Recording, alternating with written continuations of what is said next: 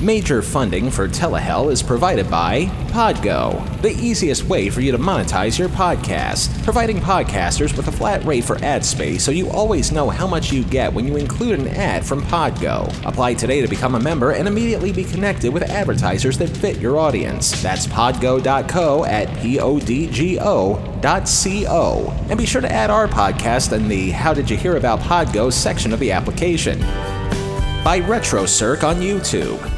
RetroCirq, spelt with a Q at the end, is a place where nostalgia is the main attraction. Check out their newest downloads every Wednesday and Friday at 4 p.m. Eastern.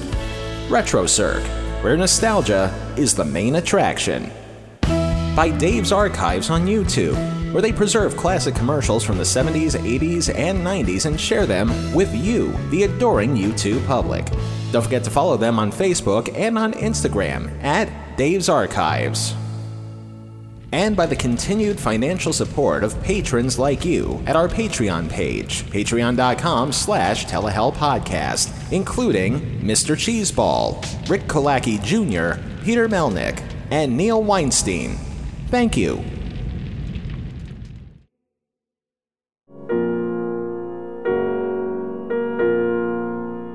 Death.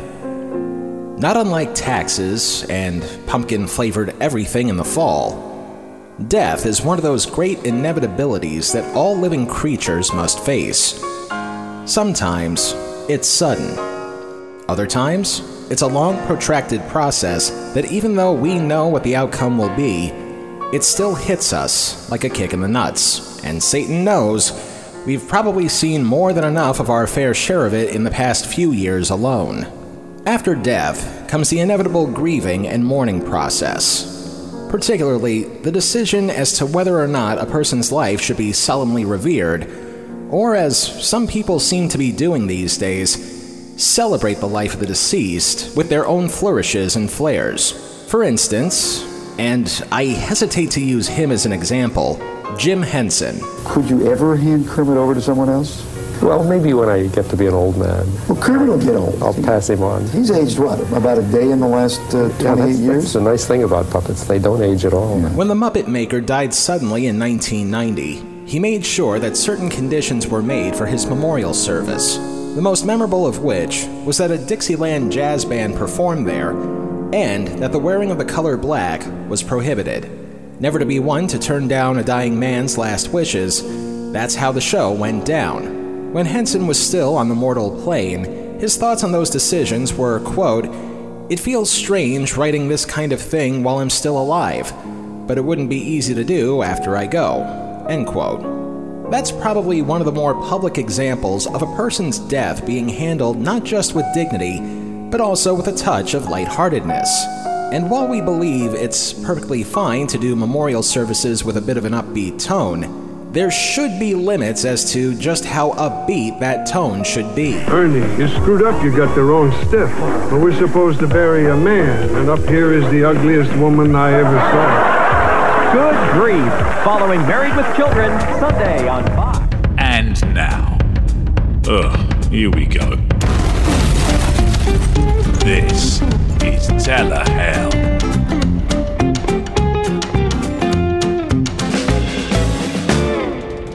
All right, let me get my spinning arm ready. And a swing there. Okay. Now that we're all loosened up, it's time once again for Wheel of Fox Failures. You know how this works. We've got a wheel chock full of TV shows from the Fox network that lasted a season or less. And considering the network has been on for almost 35 years, you can imagine how many spokes this wheel has. So let's give the old girl a yank and. That 80 Wonderful, Fast Andy Lane, Richter controls the universe, up, Freaky Link, Girls Club, at Large, Keen Eddie, Costello, The Street, The Lone American Gunman, Embassy, A Minute with Severin, The Entertainer, Normal, the Ohio, tick. Pasadena, Harsh Realm. Good grief. It's hard to imagine in this day and age but once upon a time, during the Fox network's infancy, they had just as hard a time trying to find new shows to put on their fledgling schedules as they did simply keeping them on the air. Or at least, that was the case until the spring of 1990. when these guys showed up. To tell the story of how former Tracey Ullman filler segment The Simpsons turned the Fox network into a full fledged network would take far too long to tell on a podcast that glorifies success. We don't do that around here. But for the purposes of this story, it's hard to understate just how important the arrival of The Simpsons was for the then three year old TV network. Thanks to the ratings it was pulling in on Sunday nights, Fox not only became a force to be reckoned with, but it also made the development season for the fall of 1990 a little more tantalizing. Suddenly, a higher caliber of star wanted to have a show on a network that suddenly had the biggest hit on television. A hit so big that Fox wound up taking The Simpsons from Sunday nights to Thursday nights in the fall of 1990 to try and be the death blow to a certain comedian's career without the use of courtrooms decades later. But with The Simpsons putting Thursday nights in its crosshairs, that meant that the network's Sunday lineup of 1990 would have a hole to fill. Now, granted, Sunday nights in 1990 had a lot of heavy hitters and fresh starters. From America's funniest Vin Di Bona hour on ABC, to Jessica Fletcher exciting the elderly on Murder She Wrote, to whatever the hole this was on NBC. The edge, man. I mean, that's what it's all about. I'm a teacher. We have to be discreet. Uh-huh. You uh, tell anybody about this, I'll have to kill you. Somebody is gonna get busted. It's gonna get ugly. Ho hum. Fox did face a bit of an uphill battle, but not without heavy hitters of its own. Of course, you have the long established Married with Children holding things down thanks to some newfound Think of the Children esque publicity. But what about the show that would take over The Simpsons at 8 p.m.? The winner of this year's Emmy is. In Living Color!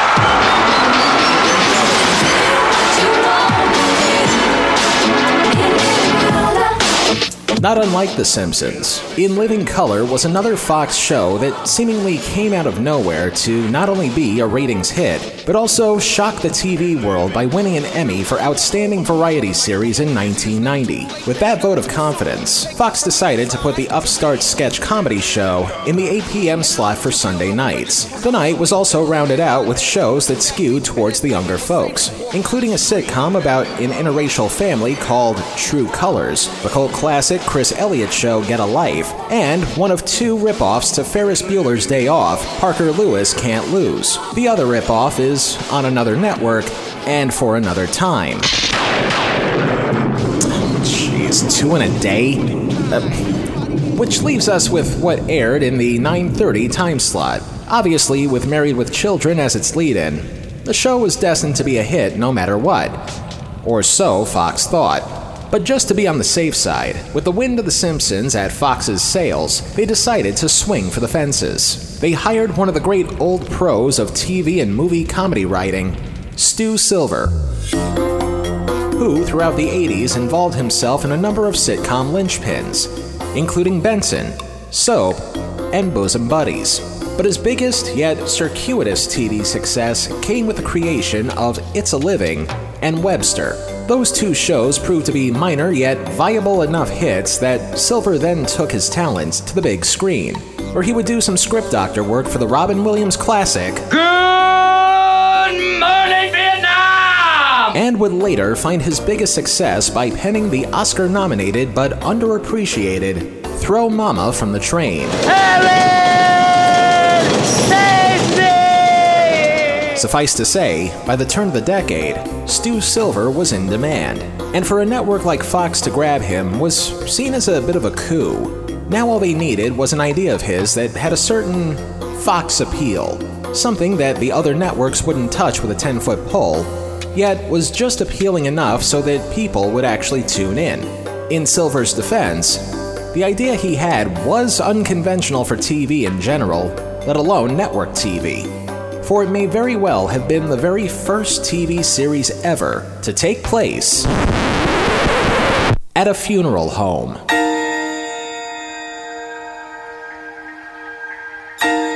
Long before the Fisher family on Six Feet Under tried to make funerals cool, if not slightly pretentious, Stu Silver's idea was a pie in the face in comparison. And before you ask, no, this doesn't break our rule about talking about a show where somebody died during production. This was to be the tale of a brother and sister who ran a funeral home somewhere in Ohio. The sister happened to be married to somebody who wanted to treat one's final resting place with a little more oomph compared to her straight laced brother wanting to keep things solemn.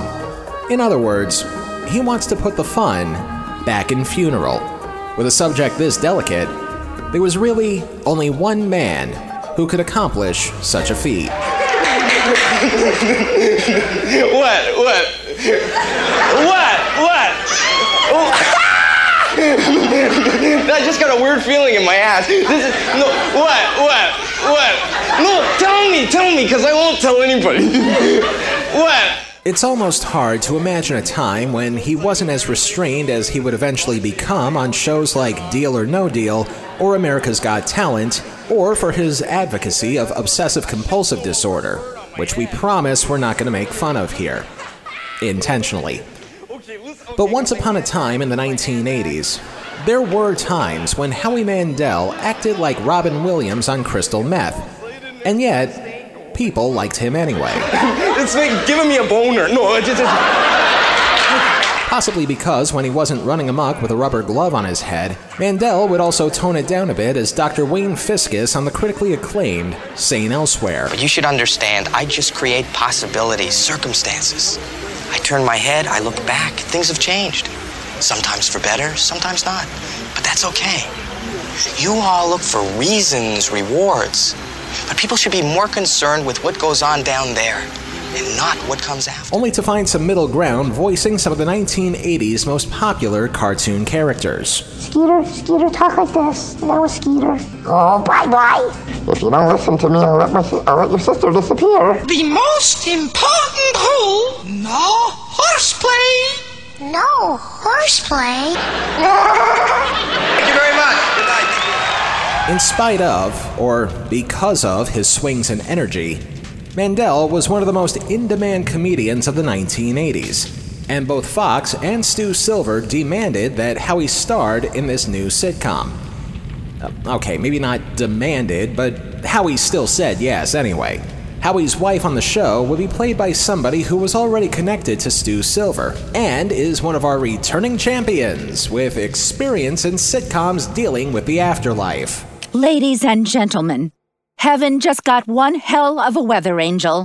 Or, if the allegations that followed Dickie his entire life turn out to have been true, hell just got one angel of a weather demon. One year after she was one of the unfortunate casualties of Eric Idle's Nearly Departed, Wendy Schaal, who got her big break on Stu Silver's It's a Living, was cast in her first Fox series. But lucky for her, it wouldn't be her last. Just say the word. Don't do it, Francine. All I heard was do it. Honey, it's not loaded. Veteran character actor Joel Brooks would play the straight laced owner of the funeral home, Warren, essentially the Mr. Mooney to Howie Mandel's Lucy Carmichael. Another veteran character actor and name Stu Silver left on his Rolodex thanks to a few episodes of soap was Sheldon Feldner, who would play one of the funeral home's undertakers named Raoul. Rounding out the cast was another all time great who had just wrapped up one of his biggest successes. Kirk's upset because I'm wearing my new turtleneck. I'm upset because you're wearing it with your overalls. Any fool knows it goes with the brown cords. Well, if you know that, then you must be the fool. Fresh off of eight years of playing befuddled handyman George Utley, the legendary Tom Poston would come on as the funeral home's gravedigger and Mandel's character's former partner in actual crimes, Ringo Prowley. But he wouldn't actually show up until the second episode. And since we rarely cover second episodes of anything around here, in the interest of fairness, here are some of Tom Poston's best moments on the show. I couldn't work here. This is a mortuary. There are dead people all over the place. You can't go. I need you. Sorry, it's not for me. I couldn't stay here. Uh uh not if you begged me. Not if you got on your knees and begged me and offered to pay me $175. See, so 160 is out of the question. If you offered me 160, I'd be on the first bus out of town. That's a shame because 225 is all I have. Then I don't want to waste your time. Not for under 100. Uh, unless I made a phone call and scraped up 350. Make two, call it 140. 200. 120. 175. Done. Okay, I didn't say there were many of them, I just said some. But I digress. All of these forces would come together to put on something that certainly fit the mold of the Fox network's early years. It had an unconventional subject, but a decent cast and crew to pull it off. What could possibly go wrong? Uh, okay, I'll, I'll be honest here. The only time I've even heard about this show was when I had to make a secondhand reference to it when we reviewed Pauly Shore's 1997 sitcom last year. But it was the way that the critical blurb was stated that my curiosity about this one seemed to have peaked, going so far as to say that Shore's show wound up unseating the one that we're about to cover as the worst Fox sitcom of all time at that time. Let me say that again. This show, which we're about to look at, that Stu Silver, in all his infinite wisdom, decided to call good grief, was once considered so bad that it took the power of Pauly Shore to dethrone it as the Fox network's worst sitcom ever up to a certain point. That being said, how can something be as annoying, as cloying, and as downright insufferable as Pauly Shore. Warren Pepper ran a respectable mortuary. Ernie Lapidus? But that was before Ernie came along. I'm gonna go to jail. You don't make a man out of you. They're gonna put me in a cell with a guy named Axel. Good grief. Okay, so it'll make a woman out of you. An all new episode tonight on Fox. I'm guessing that question will be answered for me after the break. One, two, three, four. Hey, you're young and swinging. No time to think about tomorrow. But there ain't no way to deny it. Someday you're gonna buy it.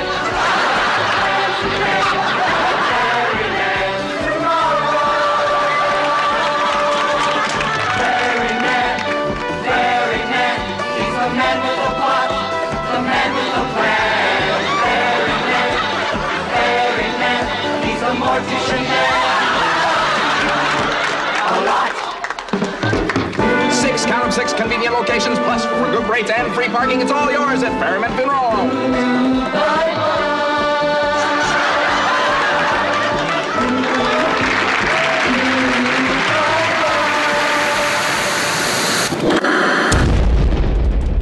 This week on Telehell's premium content of the damned. Who asked you to go out of town? The stupid young one or the married one? The married one. That's what I thought. Don't go. You hear me? Hmm. And you know what? You're not listening to me because I see you going. I see you going. I'm just telling you, I'm trying to help you to avoid the heartache. Don't go blindly through life. Let me use the power of the tarot to show you the way. Call me now for your free reading. The only way to listen to Telehell's premium content of The Damned is by becoming a patron at patreon.com slash telehell podcast. For just a few bucks a month, you can listen to our premium content and get some swag along the way. Once again, that's patreon.com slash telehell podcast. And now, back to this week's torture.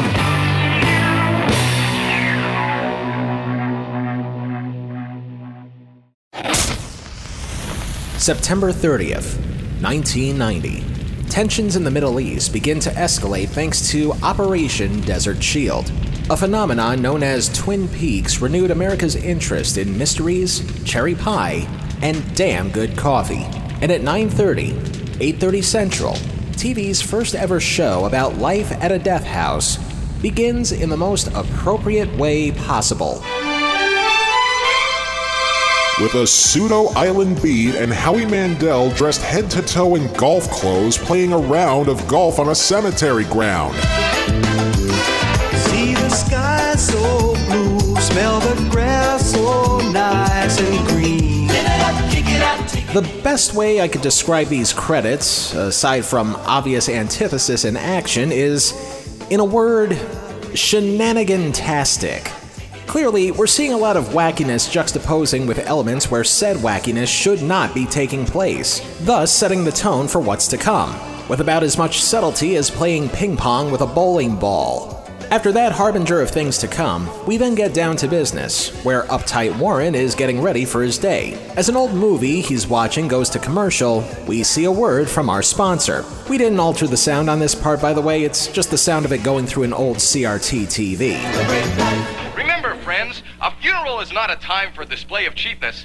Think about it. Do you think your guilt will let you get away with spending less than five, six thousand dollars? Of course not. You don't believe that, and we don't believe that. So call soon. If you buy a plot today, we'll throw in your loved one for free. I'm not kidding. Because at Sincerity Mortuary, we care, even after you've stopped. Naturally, Warren is a little disturbed by Howie's actions. And yes, I know Howie's playing a guy named Ernie in this, but let's face it, we're just gonna call him Howie anyway. Warren is so disturbed by the commercial that he storms into Howie's office without any pants. Because it's not like Howie is conducting any business or anything, right? Hi, Warren. You are a disgrace.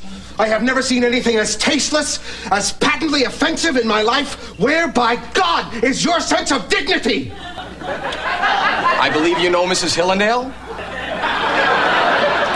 And so far, there's not really anything in this show that would warrant a comparison to Pauly Shore's sitcom. It just seems like a standard wacky office show with unconventional workplaces. Something's got to trigger the alarms. Now, Mrs. Hillendale, here's what I envision. I see a small group of friends. Oh, Harold loved his friends. I know. Soft music playing in the background. Harold loved soft music. I know. A chorus of young boys. Harold loved young boys. Yikes. Thanks, Satan, that's just a throwaway joke, and not a crucial plot point. We hope. As a now fully dressed Warren comes back to give Howie the business about the business. We are the laughing stock of the American Mortuary Society. Look at this. Tuesday the 11th, a Mrs. Dresden called and wanted to be stuffed. They stuffed Trigger. Aha! Admit it. You were actually going to stuff Mrs. Dresden. Mr. Dresden wanted it that way. You, you don't think that I would mount a grown woman arbitrarily? I have never mounted a woman in my life. And after listening to that exposition dump, I have to ask myself and the critic who gave Pauly Shore's sitcom a bad review really? This show was the benchmark of badness for Fox that took seven years to dethrone? It just seems like a regular cheesy sitcom with an unconventional premise. What exactly are we missing here? Maybe the answer can be found when Howie gives his undertaker some simple instructions involving a recent burial. Raul! Go to my garage, get my Pinto, open the trunk, take the shovel off the wall, put it in the trunk, and then close the trunk. Drive the Pinto to plot 17A, open the trunk, take the shovel out, and dig a hole down till you hit the red Maserati. Pull the Maserati out of the hole, and then take the Vent Milner woman out of the Maserati, put her in the Pinto, and then drive the Pinto into the hole. Take the shovel and fill up the hole, then take the shovel and toss it in the trunk of the Maserati. Take the Maserati to a car wash, don't forget hot wax, and tip the Puerto Rican a quarter. Then take the Maserati back to my house and hang the shovel on the wall. And bring me a Diet Dr. Pepper, no ice. So he wants to steal a dead person's car. Okay, now we're getting somewhere. Granted, some better jokes could have squeezed in there if they cut that minute of dialogue down to a simple Raul, you know that sports car we buried? Dig it up. I'm keeping it. And then you'd use the leftover 50 seconds to flesh out the characters a little more. Like Howie's wife, who we get to know in the next scene, not to mention the duo's seemingly loving relationship. Who is Ernie Lapidus? A scoundrel and a rake.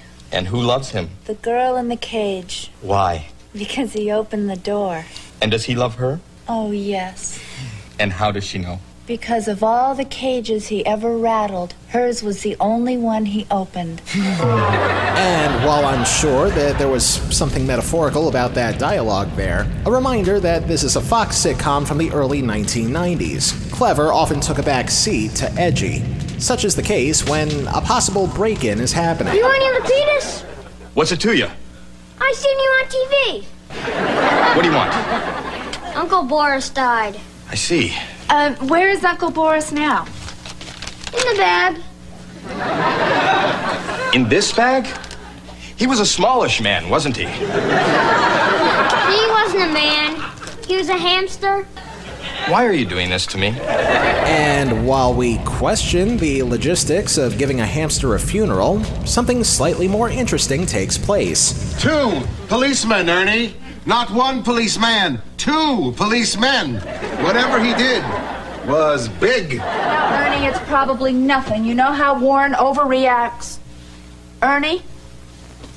Ernie? I'll send for you. No. Oh, Okay, I don't often do this because it's sort of our lot in the afterlife to take down bad TV shows, but what exactly is wrong here?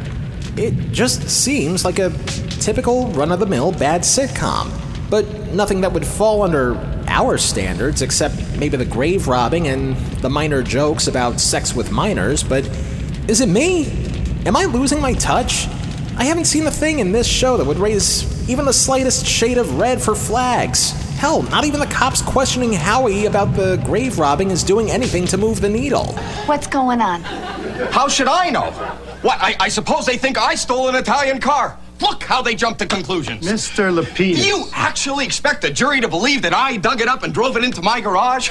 Ernie! Oh, or better yet, just maybe. I hired some idiot to dig around in the mud for me. Is that what you think I did? Not now. And, hard as it is to admit, that part is clever. A car that Howie buried that he now wants to steal for himself is actually a stolen car itself. That's a good twist. A good twist on a Fox sitcom of the early 1990s. And yet, I still have this feeling that something isn't right here. Wheel out the corkboard, boys!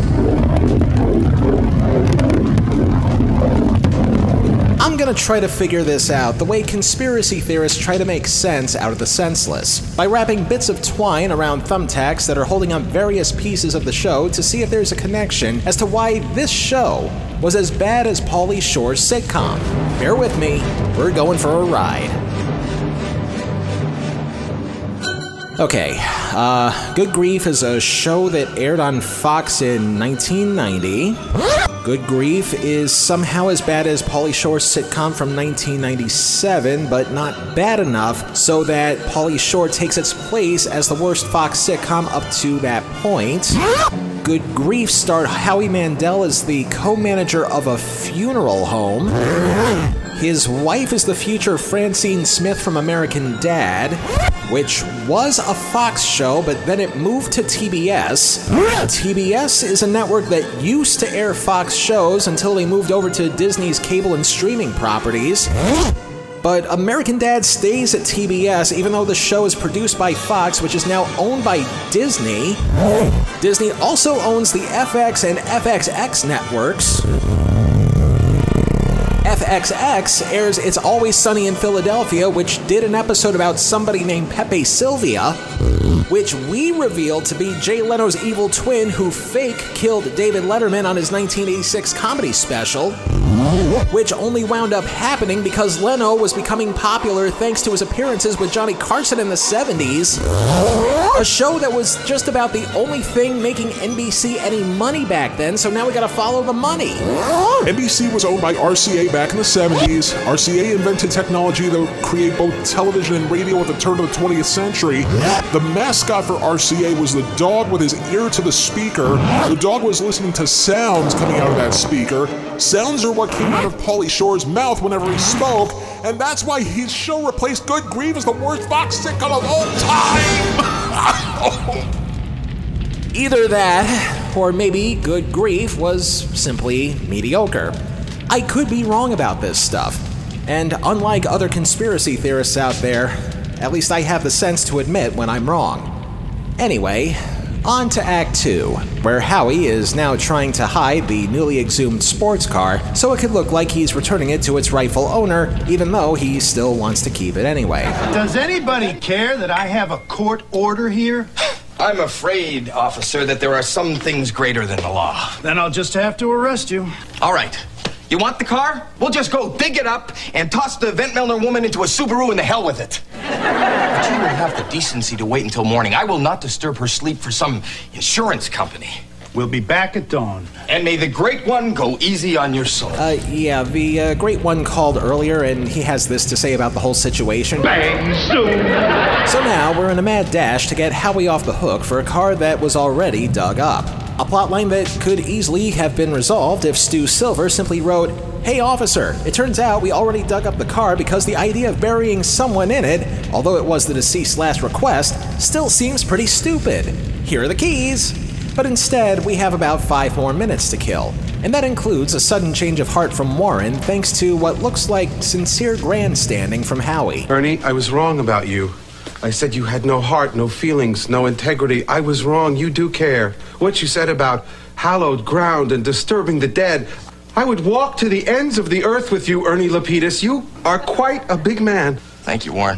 We then get a repeat of the gag that we heard in Act 1, only with more people within earshot because idiot funeral home director has to idiot himself. Go to my garage, open the trunk of the Maserati, take the shovel off the wall, put it in the trunk, and close the trunk. Drive the Maserati to plot 17A. Open the trunk, take the shovel out, and dig a hole down till you hit the Pinto. Drive the Pinto out of the hole, take the Vent Milner woman out of the Pinto, put her in the Maserati, and then drive the Maserati into the hole. Take the shovel and fill up the hole, then throw the shovel in the trunk of the Pinto. Drive my Pinto to the car wash, have him fill up the windshield spritzer, and then drive it home and hang the shovel back up on the wall. And bring me one elevator shoe and a water pistol. And now, using that exact same way to tell the joke, here's what I would like to do with this show.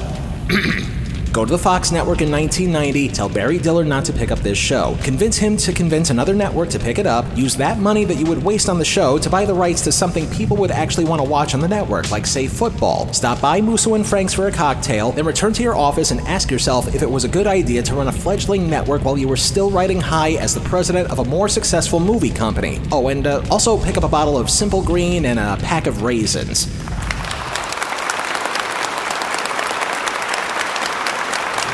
Because if they can be arbitrary with a punchline, so can I.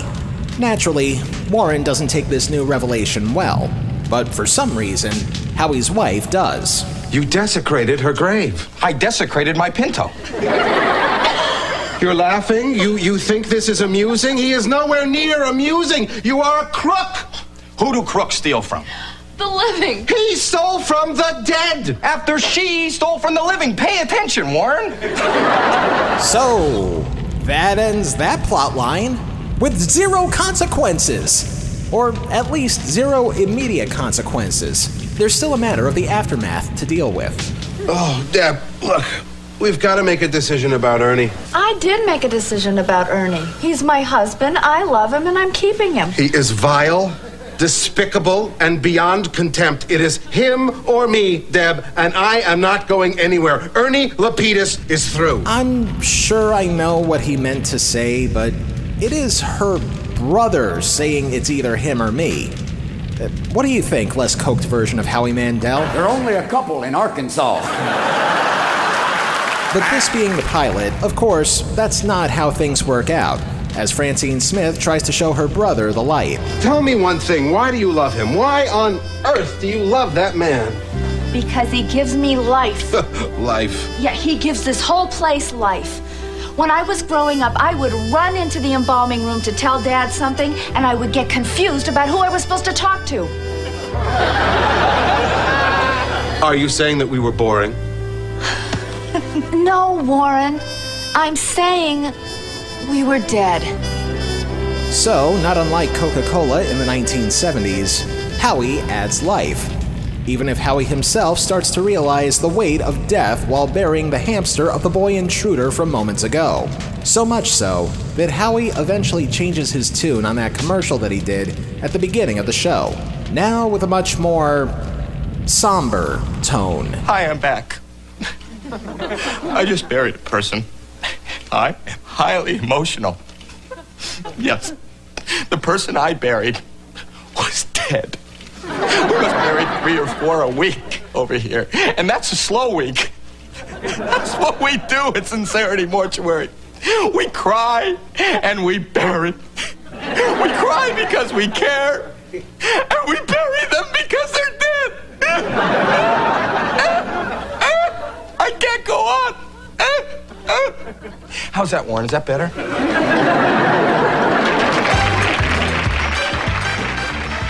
And as we reach the end of this show's mortal coil, the question remains how exactly was this show so bad that it took Pauly Shore seven years to take its place as one of the worst sitcoms the Fox network ever had? Hell, even TV critics had a hard time pinning down why this show seemed doomed to fail. Greg Dawson of the Orlando Sentinel said, quote, It's hard to say exactly what the problem is in good grief. It could be the frequently moronic script, or it could be that Mandel simply overpowers everybody else on screen. For all its fumbling, this series can still be saved, end quote. While David Zurawik of the Baltimore Sun says, quote, What's maddening about this half hour is how badly Mandel's talent is served. Mandel is a brilliantly manic stand up comedian who could have made Good Grief irresistible if his out of control comic persona had been given free reign. End quote. Even the Fox network wasn't sure what to make of it. They really believe they had a good thing going thanks to the show inheriting a strong lead in from Married with Children. And the producers even went so far as to get none other than Jerry Lewis to direct one of the show's last episodes. But the pulse remained flat, as Good Grief eventually experienced its own funeral after 13 episodes. I almost hate to say this, but after 52 shows, this may be the first time ever that a so called bad TV show has stumped me. And that's unfortunate because, according to the rulebook of the underworld, it says that the shows that I cover have to have at least one of the nine circles of Telehell in order for its induction to be complete. And that failure to do so means my soul goes through reincarnation. And Satan knows what fate awaits me there. So, in this case, instead of our usual nine circle routine, we're to go through them one at a time to see if I missed anything. And if I didn't, well, you know the old saying about mercy on one's soul. Wish me luck, folks, because I may never get a chance to speak to you again after this. Limbo, lust, gluttony, greed, wrath, heresy, violence, fraud, treachery. Okay, let's go through it. All 13 shows aired, so it's not eligible for limbo. There isn't enough behind the scenes information to let me know whether there was any gluttony or greed off camera. Wendy Schaal was pretty cute back then, but I don't think that's enough for lust. The Fox network believed in it enough to let the show run its course without any interference. In fact, they believed in Howie Mandel so much that they gave him his own Saturday morning cartoon as an insurance policy. We all remember Bobby's World, right? Oh, rip off his feathers and tear off his wings. so we can rule out treachery. That only leaves the show itself, and I kinda don't want to judge the show on the plot itself because, number one, we only do that with TV movies. But more importantly, even though there are elements here that critics are frowning on, that's just how the characters are written. And in the end, some people liked them and others clearly did not. Granted, Howie's character does come off as a bit of a con man and. Wait a minute, that's it! That's it! I was so charmed by Howie's character on the surface, I completely forgot what his character was actually supposed to be. A flim-flam man who was looking to make a quick buck thanks to his shady past involving various fraud tactics. Sweet Satan, it's good to hear that bell. Yes, of course, it's so obvious now. People with charm are probably the most dangerous people to root for. especially if they're a protagonist, because you know there's something brewing underneath. Just ask Ripley Holden on Viva Laughlin. Not only that, but since this was TV's first show to take place at a funeral home and a cemetery, not counting anything macabre like the Munsters or the Addams family or anything, this was an idea that was too far ahead of its time until HBO gave death some dignity with Six Feet Under 10 years later. Adding a laugh track to a funeral was enough to not only sully the dignity of funerals in general, possibly in a heretical way, but it would also justify the rap that the critics felt even though other people liked the show anyway people were just not ready to laugh at death. Not unlike this day and age when people seem to be doing so on a daily basis. By the skin of our teeth, Good Grief earns 3 out of 9 circles of Telehell. And it's a good thing, too, because looking at a run of the mill TV flop is probably one of the hardest things to review around here. While we were eventually able to find the things that were wrong with it, this was one of those cases where the good actually outweighed the bad and hopefully I don't come across a show like that for a long time. And just to be sure that I don't, I think the next thing I need to look at has to be a pilot, just so I can guarantee at least the bell for Limbo can be rung. Fortunately, I've been saving up something just in case I need a recharge. Next time on Telehell. If it weren't for the fact that he's still alive, as of this recording anyway, Bob Barker would spin in his grave over this one. Coming up on Truth or Consequences, our two remaining couples face the next extreme consequence. And someone in our audience is going to get naked, and they don't even know it. Until then, if it's not in Telehell, it's not worth a damn. Telehell was written, produced, edited, and narrated by me, Justin Hart. All clips used in this program are protected under the Fair Use Doctrine of the U.S. Copyright Act of 1976, and all clips used come courtesy of their respective companies and owners. Some of the music used in this program comes courtesy of YouTube and their audio library service. Telehell is a production of Horton Road and is distributed by Libsyn. Now that everybody is getting mysterious chemicals injected into their arms, that can only mean one thing it's almost safe to socialize with people again. So why not get a head start on that and follow us on our social feeds Twitter and Facebook, both at Telehell Podcast. By the way, shows like these aren't cheap. Do what you can and can what you do at patreon.com slash telehell podcast.